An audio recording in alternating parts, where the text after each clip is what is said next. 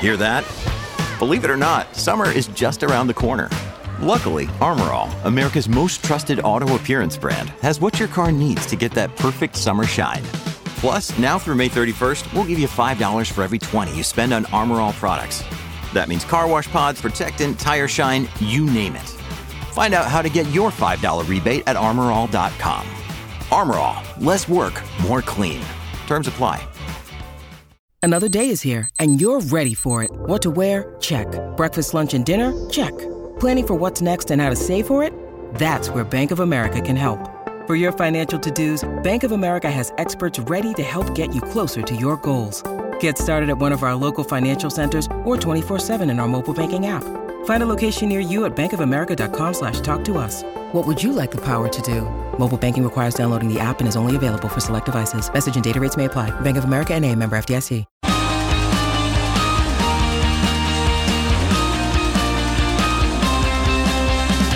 The race is on, and Lewis Hamilton claimed his ninth win of the season in the San Marino, sorry, the Emilia Romagna Grand Prix at Imola, with a little help from Esteban Ocon's gearbox and the virtual safety car.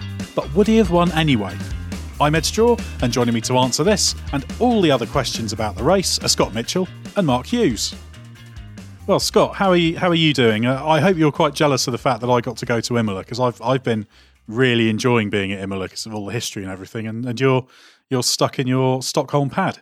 Yeah, I've been quite ill the last few days, so it's probably a good thing in these uh, unusual times that I was absolutely nowhere near the paddock. Um, I probably would have prompted all sorts of uh, concerns that uh, something was something was amiss. But it's fine. I got to enjoy the Imola Rennen from the comfort of my own flat, so it was still quite nice. I did sneeze at one point during the weekend and got a few funny looks, but Yeah, but that's nothing to do with COVID times, Edd. That's because when you sneeze, it's like the foundations of a building shake. yeah, which, which is not ideal considering I do suffer from hay fever as well, even this late in the year. So uh, yeah, it's uh, it's a common occurrence. Those who work in the media centre are, are used to uh, to that kind of thing. And also, someone who's been to Imola for plenty of San Marino Grand Prix is Mark Hughes. It's great to be back there, wasn't it? Yeah, although I wasn't physically present, it was great to see it again. Great to see cars going around there again. Um, but I, I, I've got to say, these these cars, this generation of cars, sort of dwarfed the circuit. I thought um, they just sort of devoured it. It looked like the, the drivers were just sort of guiding them like missiles rather than driving them really. But uh, deeply impressive. But yeah, not not sure what it means. But um, yeah, it, uh, it was it was a beautiful place, and um, it was, it was just mind blowing seeing um, some of the in-car stuff. Yeah, it did look absolutely great. It was a little bit weird because it was a bit like a ghost town because obviously the crowd were were shut out not too long before actually because the COVID situation's worsening, and of course there's a kind of six p.m. curfew's not quite the word, but all the restaurants and everything shut, so there was hardly anyone there. But it it, it was great. I, I must admit, I took the chance to actually watch the start kind of in person as it were. You know often we'll see the start through a media center window or from afar but uh, yeah i was able to watch the start from above the pits which was uh, a, a, very good moment. It's just uh, i've not actually quite been that close to a grand prix start funnily enough in all the uh, in all the grand prix i've been to. So uh, i took the opportunity to do that and i'm just sorry that there weren't more people able to see it. Well shall we get on with it and pile into it? Mark uh, Valtteri Bottas took pole, led the first stint, albeit without a massive margin over Max Verstappen. But really, the die was cast for him in this race when he hit that debris on the second lap, wasn't it? Yeah, that was him effectively done for because um, it lost him 15 points of downforce, which um, I reckon equates to about seven tenths of a second.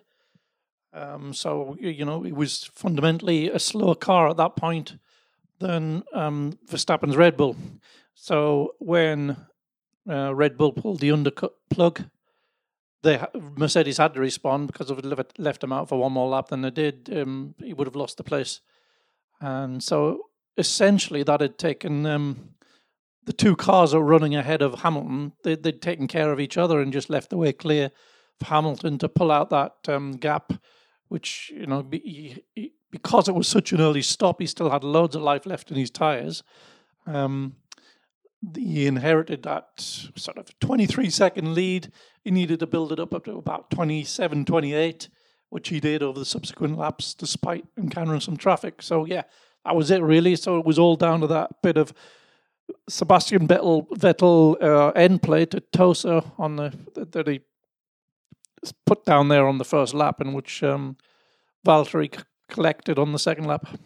Yeah, you got to feel a little bit sorry for uh, Valtteri Bottas, haven't you? Because he did everything he needed to do. He's had some races this year where it's not gone right for him through what he was doing, but he'd have won that race probably without that debris, wouldn't he? He'd certainly have been in control of it, and unless he'd struggled with the tyres towards the end of the first stint, it's hard to see any way past him. Yeah, I'd say he would have been favourite to win from that position, from from the from the lead, and with with um, Verstappen in between him and Hamilton. So yeah, you, would have to say it would have you would have had to try very hard to to lose it from there. Um, there wasn't it wasn't really a great deal of um, tire um, looking after tires to to do. Really, they were they were pretty uniform in how they were degrading. Um, so yeah, I, think it was probably a, a lost victory. And Scott, it was 28.437 seconds was the, the gap from Hamilton to Bottas before uh, the virtual safety car was triggered by Esteban Ocon's gearbox failure. So that made it a foregone conclusion Hamilton would be able to stop and, and jump. And it was a little bit of a shame we didn't get to see that play out because he was still edging away he seemed to have a pace advantage over the even the the fresher tired Bottas, thanks to Bottas's damage. But it, it, would have been nice if there was at least a chance for that to play out normally. But I don't think it would have changed the result, really, would it? Uh, no, I think um, I think it's more just sort of what uh, what it was able, the story of the race and and how it was shown because. Um, even with obviously the the pace pace loss that, that Bottas was suffering, it was um, it was quite impressive, and it was lending a nice narrative to the race to see Hamilton build that gap by extending that stint. And I think that had he rejoined with a second or a second and a half over Bottas, and then had to face the tyre warm up issue, it would have just been a nice visual prompt of what Hamilton had worked for, and instead. The image of the VSC basically being deployed as Hamilton is able to go into the pit lane and then ending as he's coming out of the pit lane and then giving Lewis a multi-second advantage. All that does is just lend lend itself to the narrative that that Hamilton is just lucky and he's won that race through good fortune. And you know, it's um well, it's like so many things in Formula One. The the truth is a mix of the two. Obviously, there was an element of luck involved because the VSC gave Hamilton a nice cushion and meant that even if Verstappen had got past Bottas quicker, Hamilton was already in the clear, irrespective of Verstappen's failure.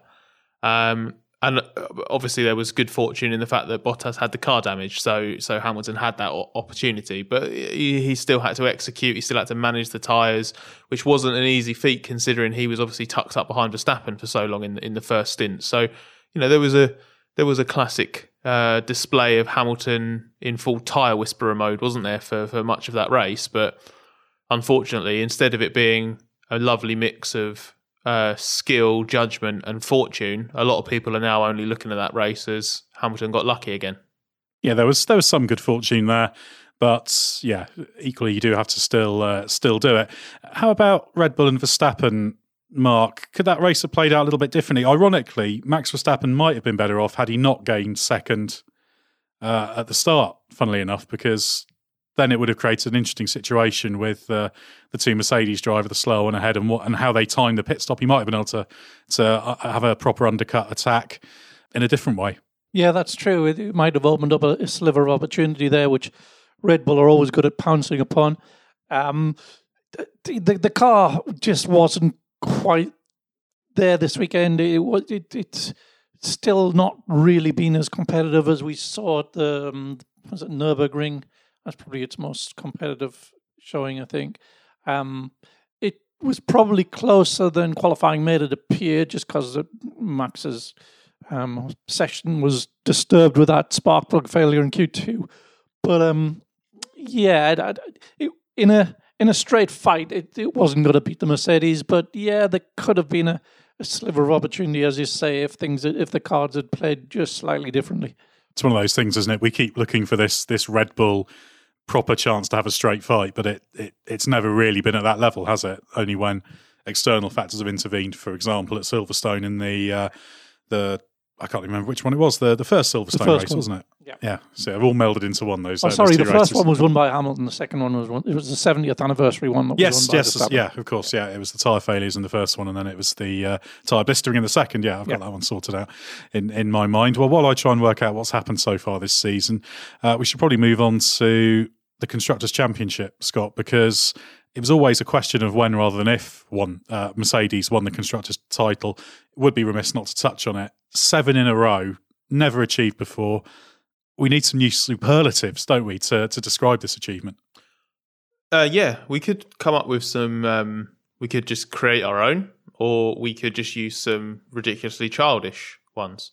You know, this is a redonkulous achievement, isn't it? Really, from uh, from Mercedes, it's um, it's just uh, it's redefining success in, in Formula One, and it's setting a bar that I don't think any other team will ever will ever reach. Um, I think there's such a perfect there's such a perfect blend at the moment going on inside that team, and uh, everyone's playing a part. And I think um, I read uh, I read a really nice quote from um, for, from Andrew Shovlin, the the engineering chief at Mercedes. Um, I think he was speaking to um, the BBC's Andrew Benson, and uh, Shov said that you know trying to trying to determine how much of it is car, how much of it is driver, is missing the point. The point is that there's this incredible team in place. Um, and I've got I've got a lot of respect for for what Mercedes have, have achieved. I think um, we're going to be detailing the the sort of uh, genesis of this domination in a in a special feature on on the race website. I think on Tuesday.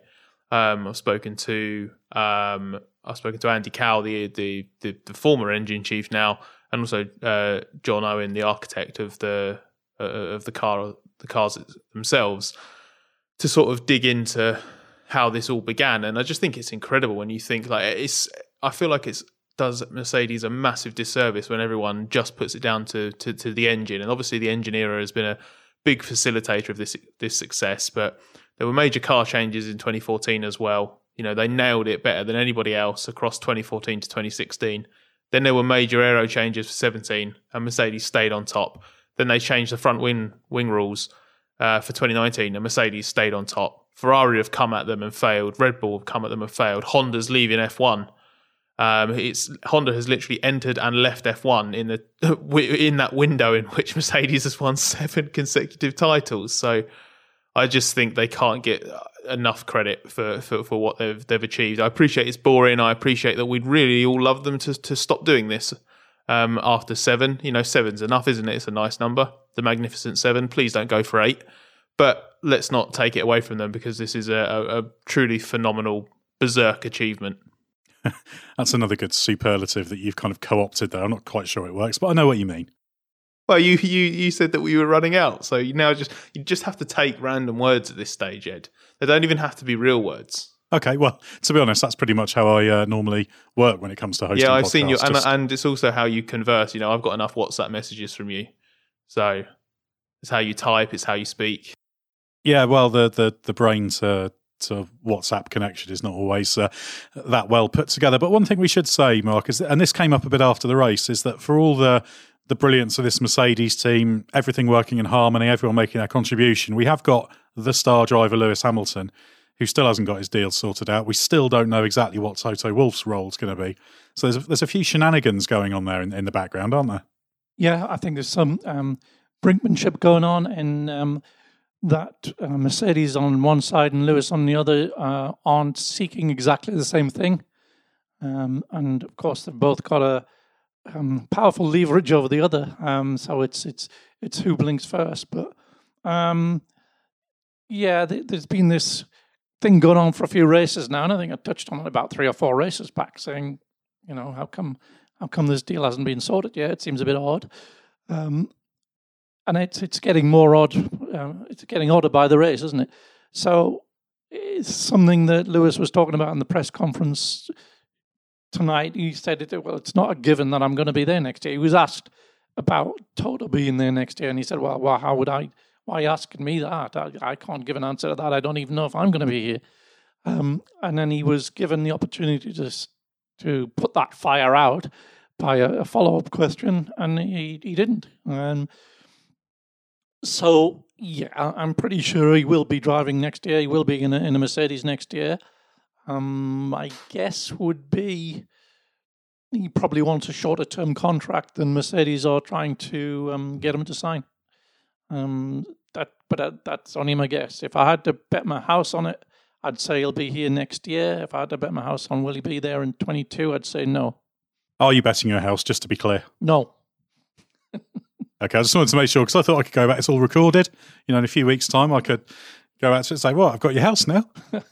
Could charge you rent." Yeah, you'd inherit the dog. that wouldn't be a bad thing. I'm, I'm very pro dog. Uh, but but anyway, uh, Scott, I mean, we do expect this all to happen, don't we? But it, it is, as Mark says, a little bit odd because it is November, and I think no matter how much supposed goodwill and trust there is on both sides, when you're a massive organisation like that, not to have everything set in stone and locked down is. Uh, there's an inherent risk in it, isn't there? Even though we think it will all be sorted out, it's just a, it is just an oddity.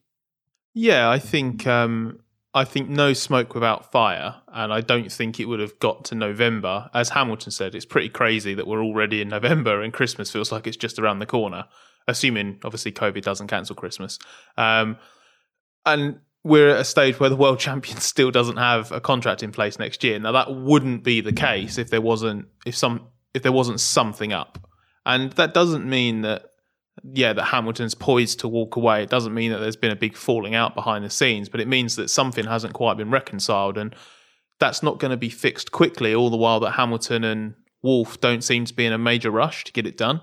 So I, I, I think it's uh, I think it's tied to to what Toto does ne- next. I, I reckon it's probably what what Toto's role exactly is going to be, and who his successor is going to be, and what that plan is. You know, is Toto really going to leave the team principal role straight away next year, and then you know an outsider comes in, or they promote from within, and um, uh, and then that successor takes over straight away. Does there need to be some kind of handover period? Um, you know, does Lewis believe that they're going to make the right decision? He's obviously got confidence that Toto's too good a leader not to put in a proper proper succession plan that works for Mercedes. So I suspect he buys into it. So I do wonder if there's a little bit of um, Toto knowing that with him and Lewis, their fates are kind of intertwined, aren't they? So maybe there's a little bit of Lewis holding out because it suits him to see exactly what Mercedes have to offer. But it also helps Toto a little bit, doesn't it? Because if um, if Toto can go to Daimler and say, well, you know, Lewis wants to drive for me, then that that gives Toto a very strong hand to play, doesn't it, in his personal negotiations? I'm not saying they are in cahoots, um, but it it's just that element like of it, Scott. but it's just that element of uh, uh, of Toto and Lewis go really well together. So it just makes sense for everything to. I, I think when one of those deals fall into place, the other one will. I don't think one gets resolved quickly without the other. Let's put it that way. Yeah, we certainly don't want to be sounding any alarm bells on this. It's just interesting to understand what the dynamic is behind. Sometimes it's not a question of oh, is he going to suddenly walk away? It's what what's the what's the questions that are being answered uh, behind the scenes. That's an interesting one to continue to keep an eye on. It will, will probably be this time next year, and they'll still be saying, "Oh no, we'll get the contract done eventually." And you're sort of think, well, you're 11 months in now to not to doing this on a handshake, so uh, who knows? Perhaps it'd be an old school uh, deal. Does anyone want to have any sympathy for Valtteri Bottas? He did qualify very well, did a good job. Yeah, he did a great job. He didn't do anything wrong. I mean, he beat, he beat Lewis Hamilton qualifying. He beat him off the start and was leading the race, and then it just it went wrong because there was a bit of debris, and he was the first car to find it. Yeah, it's a little bit like um, same old, same old for Bottas, isn't it? Every time he seems to get one over on Lewis, either through himself or some other variable, it just goes away from him on, on, on race day. It's a tale as old as time. And we should say it was a very substantial piece of Sebastian Vettel. Uh, not Sebastian Vettel, that would be His terrible. car. Uh, of Sebastian Vettel's car. Yeah, his uh, fr- bit of front wing, wasn't it? Quite a substantial chunk of it. Um, I think it was. Uh, Yeah, it was the end but, but it, Yes. yeah, but it, but it's you know it, it it does the damage. So I think some people were suggesting there was some. It's just some excuse or whatever, but no, it was. Uh, it's very clear. Lap two, obviously that uh, happened. Well, let's move a little bit down the order because there was all sorts going on in this race beyond that battle up front. So, Mark, this was a race with the, the kind of podium no one wanted because once Max Verstappen had, uh, had retired, there was the podium finish up for grabs. Lots of uh, lots of contenders for that. Sergio Perez looked on target for his first podium since 2018 in Azerbaijan, but that decision to pit under the late safety car really was a, a big mistake in the grand scheme of things, wasn't it? In hindsight, yes, it wasn't quite clear what was going to be more valuable. 12 laps to go. It's right on the cusp of whether track position was going to be more valuable than performance or vice versa. So, you, you know, you got the cheap pit stop um, under the safety car. So you weren't losing that much time and you were going to be restarting on a, you know, much faster set of tyres. So it was very tempting and some went for it, including Racing Point with Sergio. And um, it didn't work. Others that did go for it, including Daniel Kvyat, it did work. It worked beautifully. so yeah, there probably wasn't um, a, a, correct answer. It was just two very evenly evenly matched strategies in the end, and um, it was just how uh, you know how the cards fell. And uh, Ricciardo defended perfectly, and um, Kvyat made a fantastic effort on the restart and passed three cars. Yeah, I think Racing Point's uh, reasoning was that they had the car set up very much with the long runs in mind. So they were really worried about building temperature at the restart.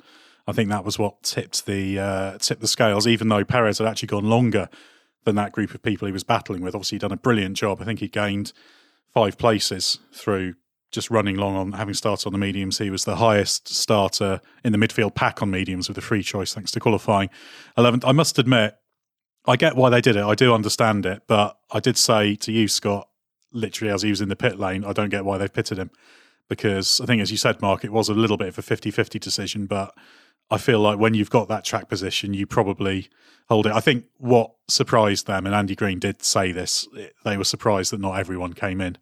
So I think they were slightly wrong footed by that and the amount of cars that Perez had to try and get past. Plus, of course, for reasons we'll get onto later, uh, one individual caused a, a, an extension of the safety car period with a with an unfortunate mishap that they couldn't have foreseen. So less time to to make good on the. Uh, the tires and also to survive if you're on the uh, the the older ones. So yeah, a shame because that was a, was a, good run for them. But of course, it meant that Daniel Ricciardo Scott was the driver who got through. Now he took that breakthrough podium it was Germany, wasn't it? Nurburgring. Uh, finally, Renault's first podium.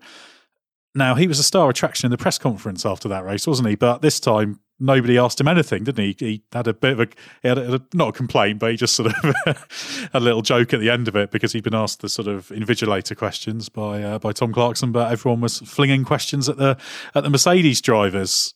But in many ways, actually, this podium was probably a little bit more surprising, even though Ricciardo had qualified fifth. Yeah, I think um, I, I, think that it wasn't. It didn't look like Renault was the fastest, um, the fastest car. Well, it wasn't. the the Alpha the AlphaTauri was the was the fastest of the of the Class B cars. Whereas obviously at the Nurburgring, I think Renault had been sort of chipping away and chipping away, and lots of nearly but not quite uh, results in their bid to get a podium. So it just all, all came together there, and then here it was just uh, sort of one one op- one opportunity arose when obviously Ricciardo was able to to, to mug uh, Gasly uh, at the start, um, but then it was seemingly seemingly a, a, pretty straightforward run to to fourth place. It didn't really look like there was anything else um, anything else on offer at any point. And then obviously Verstappen has that quite specta- spectacular failure. Um, and suddenly Ricciardo's in that position to to for a second podium in three races. It's um, it really uh, it doesn't do anything to disprove uh, cliches like you know waiting for London buses and, and and stuff like this, does it? Given how long Renault waited for that first podium, but it's just a, another. I think another example of why, even though it hasn't worked out exactly how Renault and Ricciardo wanted, it shows why Renault wanted a driver like Ricciardo and was willing to pay through the nose to to get him because he's made the difference, hasn't he? They wouldn't have any podiums um, in F1 still if if Ricciardo wasn't in one of those those cars. He he did an exceptional job in qualifying to to, to bounce back from a difficult uh, start in Q1 and slightly slightly precarious position, and then executed, executed, nailed the start, flawless race.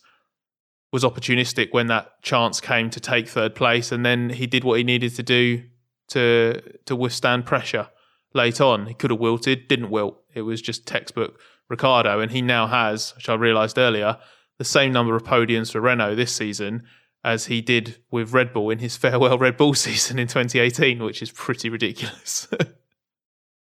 Yeah, and all credit to him for doing it because even though he needed Perez to make that strategy call. Obviously, it was strategy that got Perez ahead in the first place. Brilliant qualifying lap from Ricciardo. He was running fourth in that first stint, having capitalised on the fact Gasly was kind of crowded out a little bit by uh, Hamilton on that on that first lap, having actually made a pretty good start. So yeah, there's a bit of what goes around comes around there for for Ricciardo. And of course, as we said, Ocon couldn't back him up with points in the second car because the gearbox gave out, which caused that VSC later on. Now, Mark, there was another driver in that podium contention. He was another who could have done it. Daniel Kvyat. Um, his F1 career does seem to be coming to a close. Uh, Yuki Tsunoda is set to replace him next year, super license points permitting. He was very close, wasn't he? He did stop under that VSC and he did stop under that safety car. And what a charging performance, the like of which we haven't very often seen from him, actually. Almost got in there. Yeah, the AlphaTauri was working brilliantly well this weekend. We saw with not only Gasly's qualifying performance, but also um, the long runs of both him and Kvyat um, in the the sole practice session. It was they, they were doing some quite startling times. Um, so the the car was working really well. Um, but he did capitalize beautifully on it. He, he particularly on that on that restart. Um, so he did Perez and Albon pretty much in one move. Um, you know, on, on, the slipstream past him on on the restart immediately, and then did a beautiful move around the outside of Leclerc, Leclerc um, around Piratella. So, which was quite a a ballsy corner to be going around the outside of someone off, and it was just yeah, it was beautifully done, and he was chasing Ricciardo right to the end. So yeah, lovely performance, lovely drive. Um, but yeah, they're they're just a little bit too rare. Those sort of performances. Um, the the, the car sort of enabled him to to to, to do it, but um, he, he, he maximized it. And um, yeah, if if he was able to do that regularly, he would still be safe in that seat. But um, yeah, he's he's had several seasons now, and we, we, his peaks are high, and we've just saw one of them there. But unfortunately, that's what they are. They're just peaks.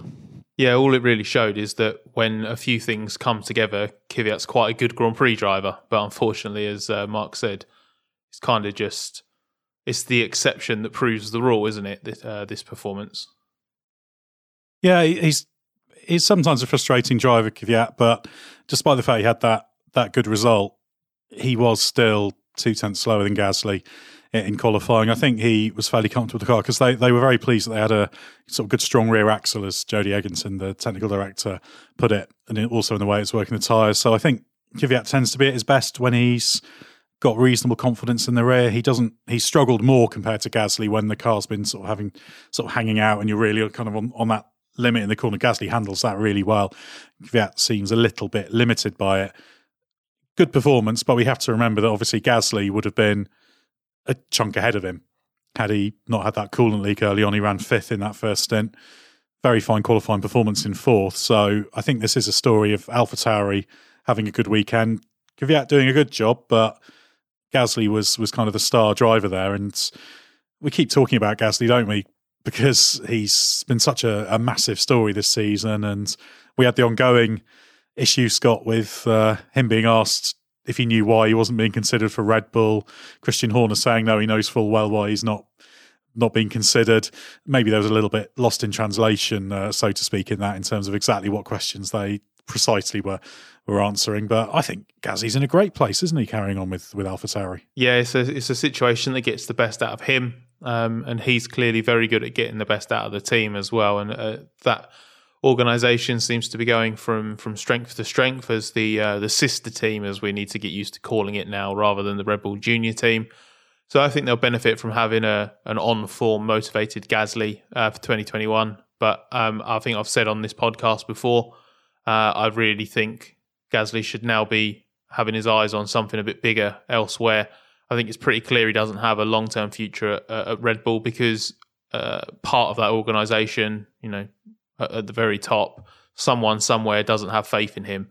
Um, and if a, if a season like this, in which he's won at, at Monza, can't change that perception, then nothing's going to change it. So he's better off um, getting as much as he can out of AlphaTauri this season and next season, and then sniping for for Esteban Ocon's seat at well, what will be Alpine by then. I, I, don't think he's got a future within the, the Red Bull family, which is which is grossly unfair because he's been he's been absolutely superb this season, and this weekend was just the latest example of that. I'm not going to go quite as far as grossly unfair, I, I, because he did have a chance in, in Red Bull, and the reason they're not that keen on him is because of some of the way he did things. I think it's a little bit of a shame that they're not allowing, if they're not allowing a proper rehabilitation. I think they do need to seriously look at that, but equally there will be reasons for it, shall we shall we say? And he didn't make himself entirely popular with the race team, even though he's a very, very, very good driver. So a little, bit unfair, maybe not grossly unfair. So a, a gradation of uh, unfairness there. Now, as usual, we're going to talk about how good Charles Leclerc is. He finished fifth behind Kvyat and ahead of Sergio Perez, and this was just Leclerc just doing what he's always doing. He's not, he wasn't fourth as he's been in the last few weekends, but qualified really well, dragged what he could out of the car I think he was one of three drivers to combine his three best sector times to put together their lap, and one of those was Verstappen, who'd obviously had problems and then ran on the medium. So that comparison for him isn't quite there. The other the other one who really did it was was Ricciardo. So Leclerc Mark is just week in week out. He's just a class act, isn't it? It's just a shame he's saddled with a car that's not good enough. Yeah, I think he's the only driver I would, uh, on the basis of this season, I would unhesitatingly say week in, week out is delivering a similar level of personal performance to that of Hamilton or Verstappen. Um, others are getting there um, sometimes, but he, I think he's he's doing it more consistently than he, than he did last year. And of course, he was much more in the limelight, a, a much more competitive car.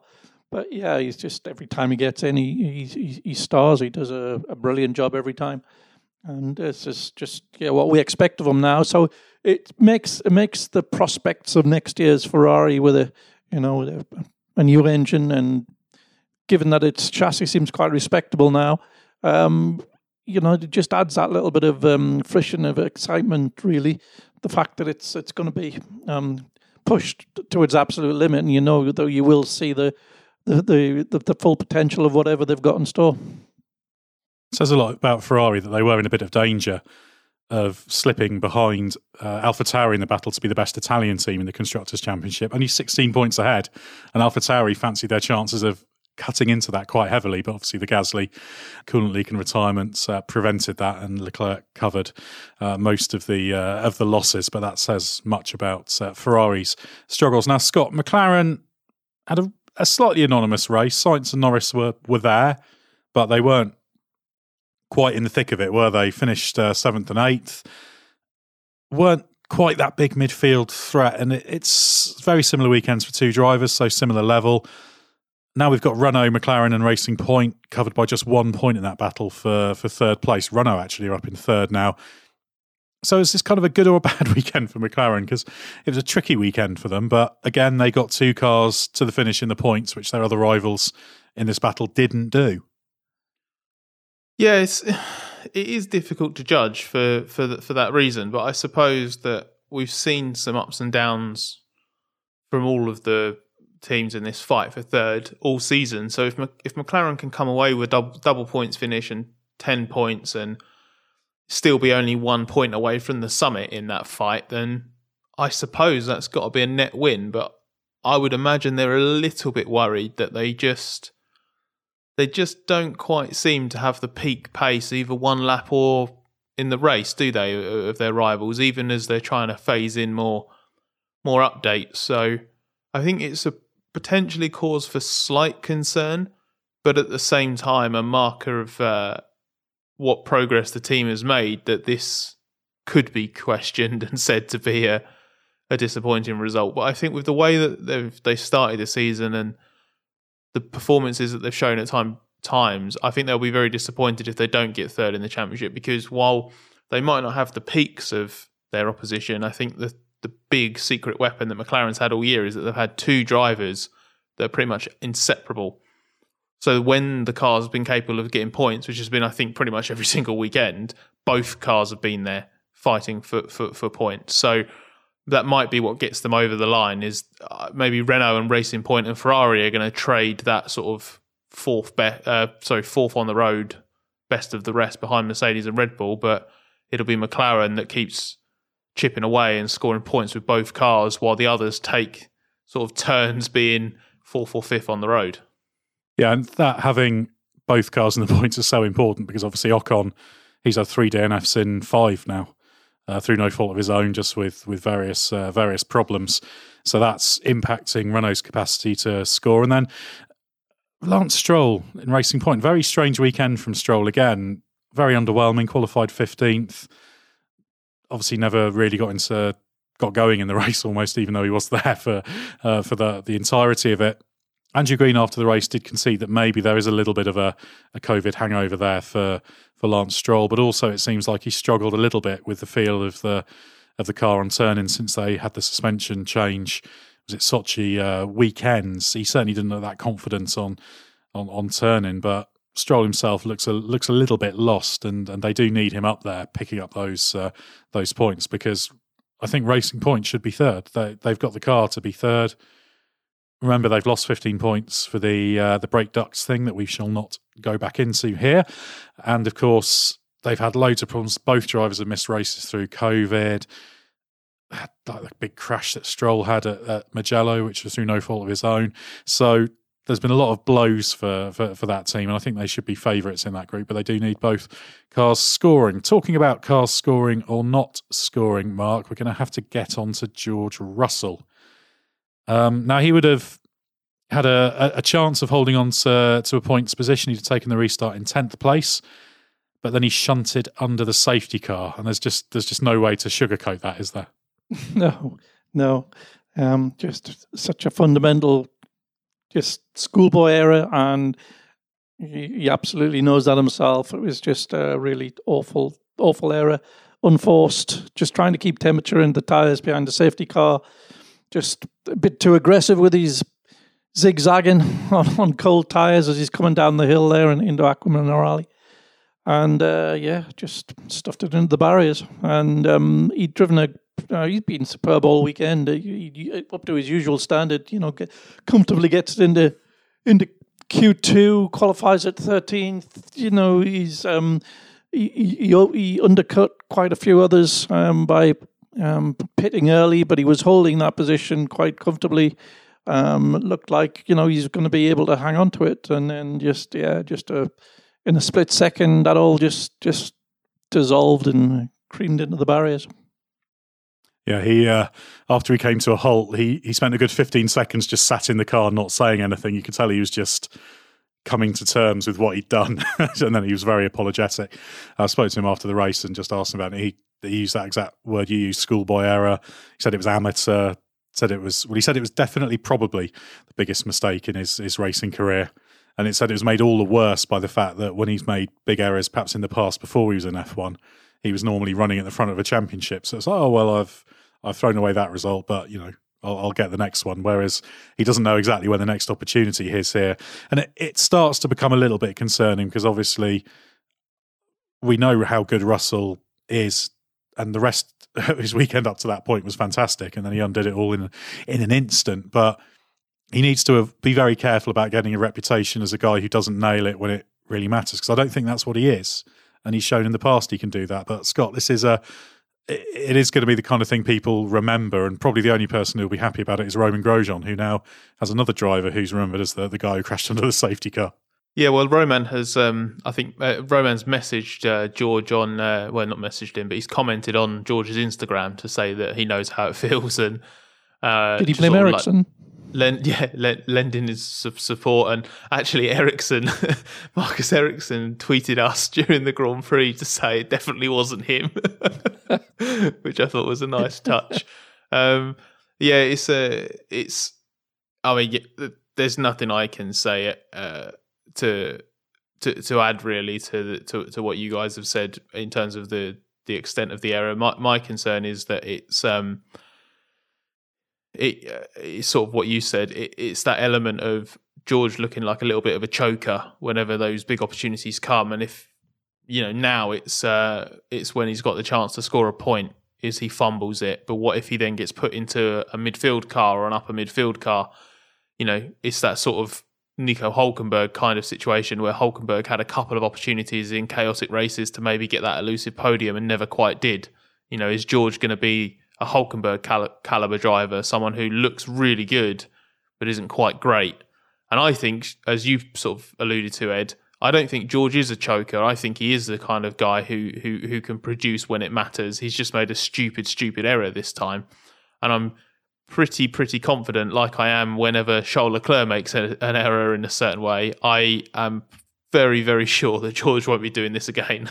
Yeah, he, he will. Uh, uh, he said he'd learned. He's learned from it. I'm not sure why he needed to learn not to uh, not to crash into the safety car, but obviously he said these cars can bite you in in those uh, in those sorts of conditions. You know, it's one of those things that you could it's sort of easily done, but it shouldn't be, not at this level. So yeah, he's just gonna have to take that one on the chin and, and try and come back in Turkey and uh, and fight for that point again. But yeah, bad, bad day for him in the end from what was looking like a very promising position because I reckon well he reckoned he'd have he'd have held on to the points position. I think he probably would have done as well. Although he'd have had more laps because his his crash wouldn't have happened, so it wouldn't have extended the safety car. So it would have been more than six laps of green flag running. But as long as he'd survived that initial restart, the first lap or two when you're trying to get some temperature in, then I think he'd have been uh, all right. But he did help out Alfa Romeo, Scott. Kimi Raikkonen was ninth, Antonio Giovinazzi was 10th. That means their vice like grip on the coveted eighth place in the Constructors' Championship grows stronger. Um, there was help from retirements there, but double points finish for that team is unprecedented in uh, in 2020, isn't it? Yeah, it's um, it's pretty good going, um, and it was met with typically understated Kimi Raikkonen fashion afterwards, who he didn't seem to really care, to be to be honest. Um, but Giovinazzi was happy. I think he felt that uh, a really good first lap, which he's pretty decent at at the moment, even if he's a bit of an erratic qualifier. Um, he felt that that sort of set the tone for, for, for the race, and yeah, it was Kimi was on that um, that classic. I'm not quick enough to do anything in this race strategy where you just stay out as long as possible and hope the race comes to you. But what was really impressive for me was that Raikkonen was able to execute that strategy without it blowing up in his face. Like I, I don't, I didn't really see the the times go off a cliff or anything like that. So actually, did quite a decent job of making the race come to him a little bit like um, Esteban Ocon at Algarve uh, last week. Not not identical circumstances, but just that ability to to make that really really long first stint work. And then yeah, a little bit of chaos happens, and you've put yourself in a position to, to, to luck in. So you've made a bit of fortune for yourself. Yeah, 48 laps he did on those starting set of uh, mediums. So that meant he could jump onto the uh, onto the softs. And Mark, obviously, it has been a big week for that team because they've confirmed the Alfa Romeo deal continues for another year, perhaps not beyond that, but there's certainly going to be one more year. Then we had the announcement that Kimi Raikkonen and Antonio Giovinazzi was staying on. Earlier this year, we thought that Kimi might be on his way out of that team. I certainly expected him to be, but then as we reported around Nürburgring time, he'd informed the team he was going to take up an option. I think we think there that he, he said he was going to, even though he hadn't quite put pen to paper properly. And then Giovinazzi's place has been shored up in recent weeks. So what exactly is going on there? Because this is a slightly different driver lineup to what we maybe would have expected, say, two months ago. Yeah, I think um, one of the things is that probably uh, Nico Hulkenberg's taken himself out of the equation because he's probably got hopes of something more competitive. Um, so uh, that that sort of probably helped Kimi's case. And as for Giovinazzi's performances have improved. I mean, his um, you know the he's in the latter third of the season, he's been he's been quite respectable. Um, and we haven't seen the the series of scrappy errors that had characterised his season up until that point. Um, yeah, so there's a there's obviously a Ferrari junior driver um, looking to be placed somewhere. Um, that seems to have opened up at Haas. So yeah, that um, I guess they were faced with the the Giovinazzi seat of a another Ferrari junior, a different one, or um, or, or sticking with what they've got. And uh, yeah, that's that's clearly Freddie's Freddie's decision. Well, it may have been forced a little bit. I suspect the fact that there's an Italian driver in that team and Alfa deal goes on for one more year may not be entirely mm. unrelated in, in in that case, but ultimately, it doesn't matter how you get there. You've got to get on the grid, stay on the grid, and, and do your job. And Giovinazzi, at his best, can be very good. I found him very frustrating, as I think I've said many times before. But if he can get it all together and, and find that consistency, he sort of has spells where he where he's strong because he had that run of races when Raikkonen was kind of utterly on top from Spain through, and then the last sort of few weekends have been pretty decent. So yeah, interesting to see how he gets on. So Haas, we're expecting Mick Schumacher and Nikita Mazepin, are we, Scott? Is that our current expectation? There's still a little bit of wriggle room there, isn't there? Yeah, it looks like that's the way it's going though. It satisfies what what we're expecting. Well, you know, Ferrari's going to put Mick in Formula One, aren't they? Because he, he looks like he's about to, to, to win the Formula Two title. Obviously, still needs to to see that out. Um, and Haas is now the only option uh, to do that. Um, and they they want a bit of money as well, which is where Nikita Mazepin comes in. So it does look like Haas is going to go for an all rookie lineup in 2021. That obviously has some negatives attached, but as far as Haas is concerned, it's expecting to be near the back of the grid anyway next year. So you might as well might as well benefit from that Ferrari relationship. Get one of their leading proteges in your car. There's a bit of a commercial benefit, isn't there, as well, to having a Schumacher, uh, uh, especially one making his debut um, in your car. Um, and Mazepin's obviously incredibly well financed. So if it is those two, I can see the um, for a team in Haas's position, probably the benefits outweigh the negatives. Yeah, it certainly seems to be uh, to be headed that way, and of course there'll be probably some more driver market news in the in the coming weeks as everything settles down. We should briefly say a word for Nicholas Latifi, who's had his third eleventh place, which uh, is unfortunate. I'm hoping he might match what Michele Alboreto did in '92 in the footwork. I think Alboreto had six seventh places at the point when points went down to to six. So uh, if uh, if Latifi can have another another handful of those in the remaining races, he'll uh, he'll end up with uh, very large number of very frustrating uh, weekends. So I don't think he's the most frustrated Williams driver, but he did all right this weekend. Now, Scott, you did have a little bit of sympathy for Sebastian Vettel earlier. He lost his chance of a points finish, or at least a point finish, uh, at that pit stop. His season's just not getting any better, is it? Uh, not in terms of results, but I I think there might have been a, a. I don't want to be too generous.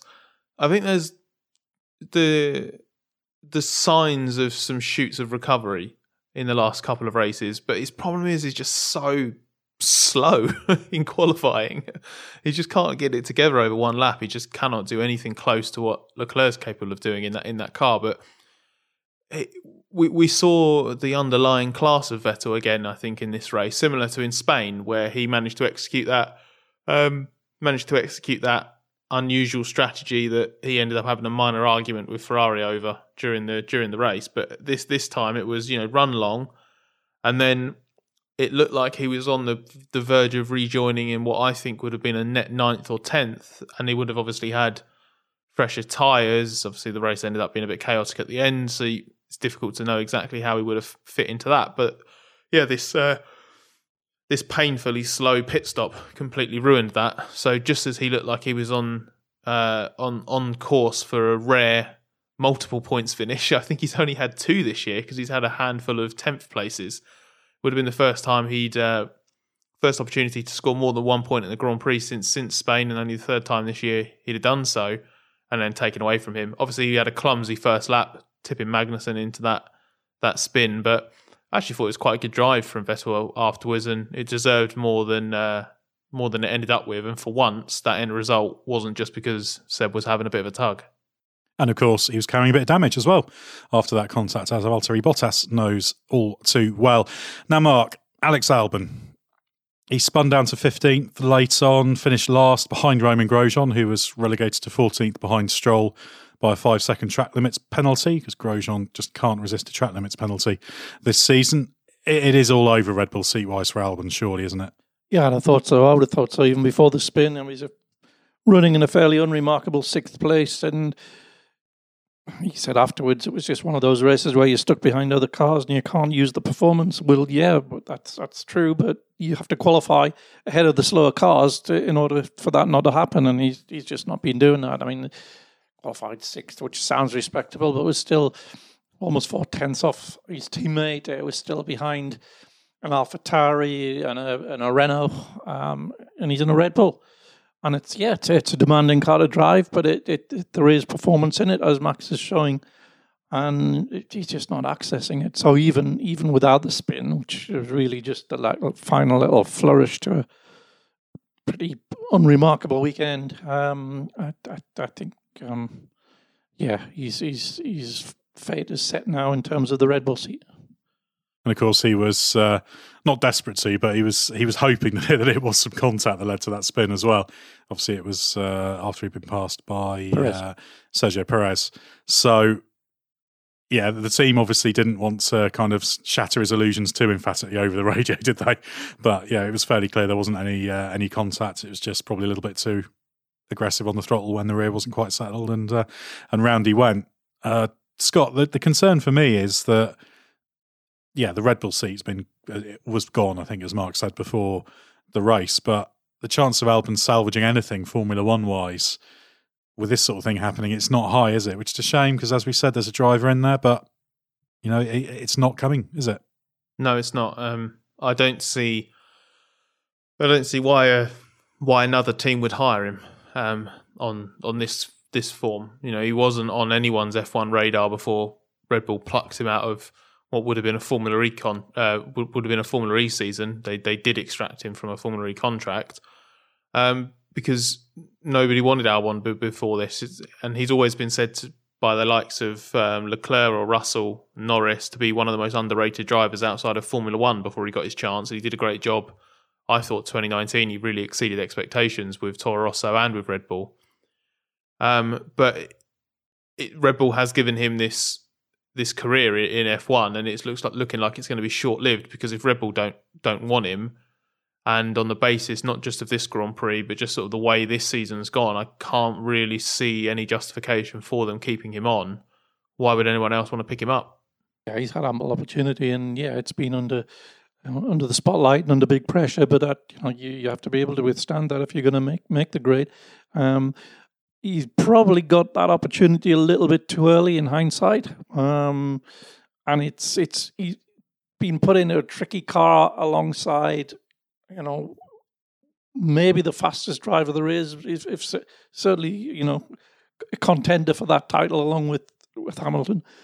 Um, in a you know, in a car which is um, it derives its performance from um, being very quick into a corner, but in the on the entry to a corner, but it gets that from the, the, the fast direction change that comes from a, a, little bit of a lively rear end. And if you get let it go too far, it um, it doesn't come back.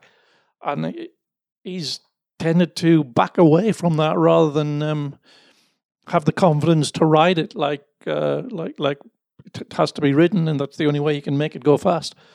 And um, he, he seems to have tried to calm the car and get it more molded around him. But I think it's in the philosophy, it's in the DNA of that car that it derives its lap time performance from that. It's been developed over seasons and seasons of of, of having a, a, power deficit, and that's um, that that's how if it's got more drag and it's slow down the straights, um, you know, you, you, the only way you're going to have a hope of um, competing is to make it quick into the corner and the entry of the corner, and, and that uh, when you when you're scratching a little bit for power, um, that that usually entails a, a pretty lively car that's that's going to have to be um, driven. Yeah, I think all he can do now with Red Bull saying they want to finalise things before the Turkish Grand Prix is just try and perform in the last few races and leave a positive impression. If he can, if he can have a strong finish, then people might look at him and think, "Oh, there we go." It's uh, once he's been uh, let out of the pressure of uh, of trying to keep the seat, he's suddenly doing well. But yeah, if he doesn't do that, I can't see many people uh, dialing his number to uh, to get him in, into a seat. Unfortunately, because yeah, like I said, you know, there's potential there. Uh, just finally, we should give our verdict on the two day meeting. What did you think, Scott? Ninety minutes of free practice and straight into qualifying. Uh, yeah, and also from our point of view, um, none of the nonsense on Friday and the, the usual pre-event media stuff was all crammed into into Friday instead. But with the team bosses all speaking um, instead of uh, just the drivers, so three representatives from each team, two drivers and a team person, which I thought was was really good.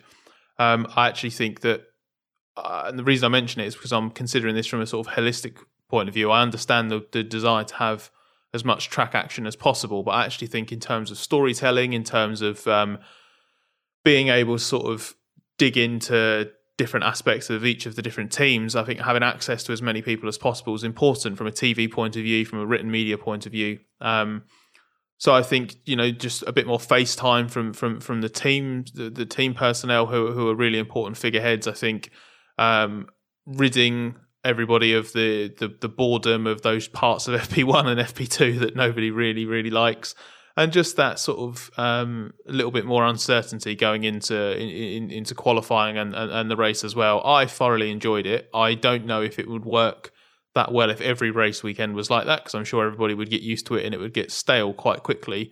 But I thought it was quite a successful experiment, and I'd, I'd certainly like to see more Grand Prix run to this kind of format in the future.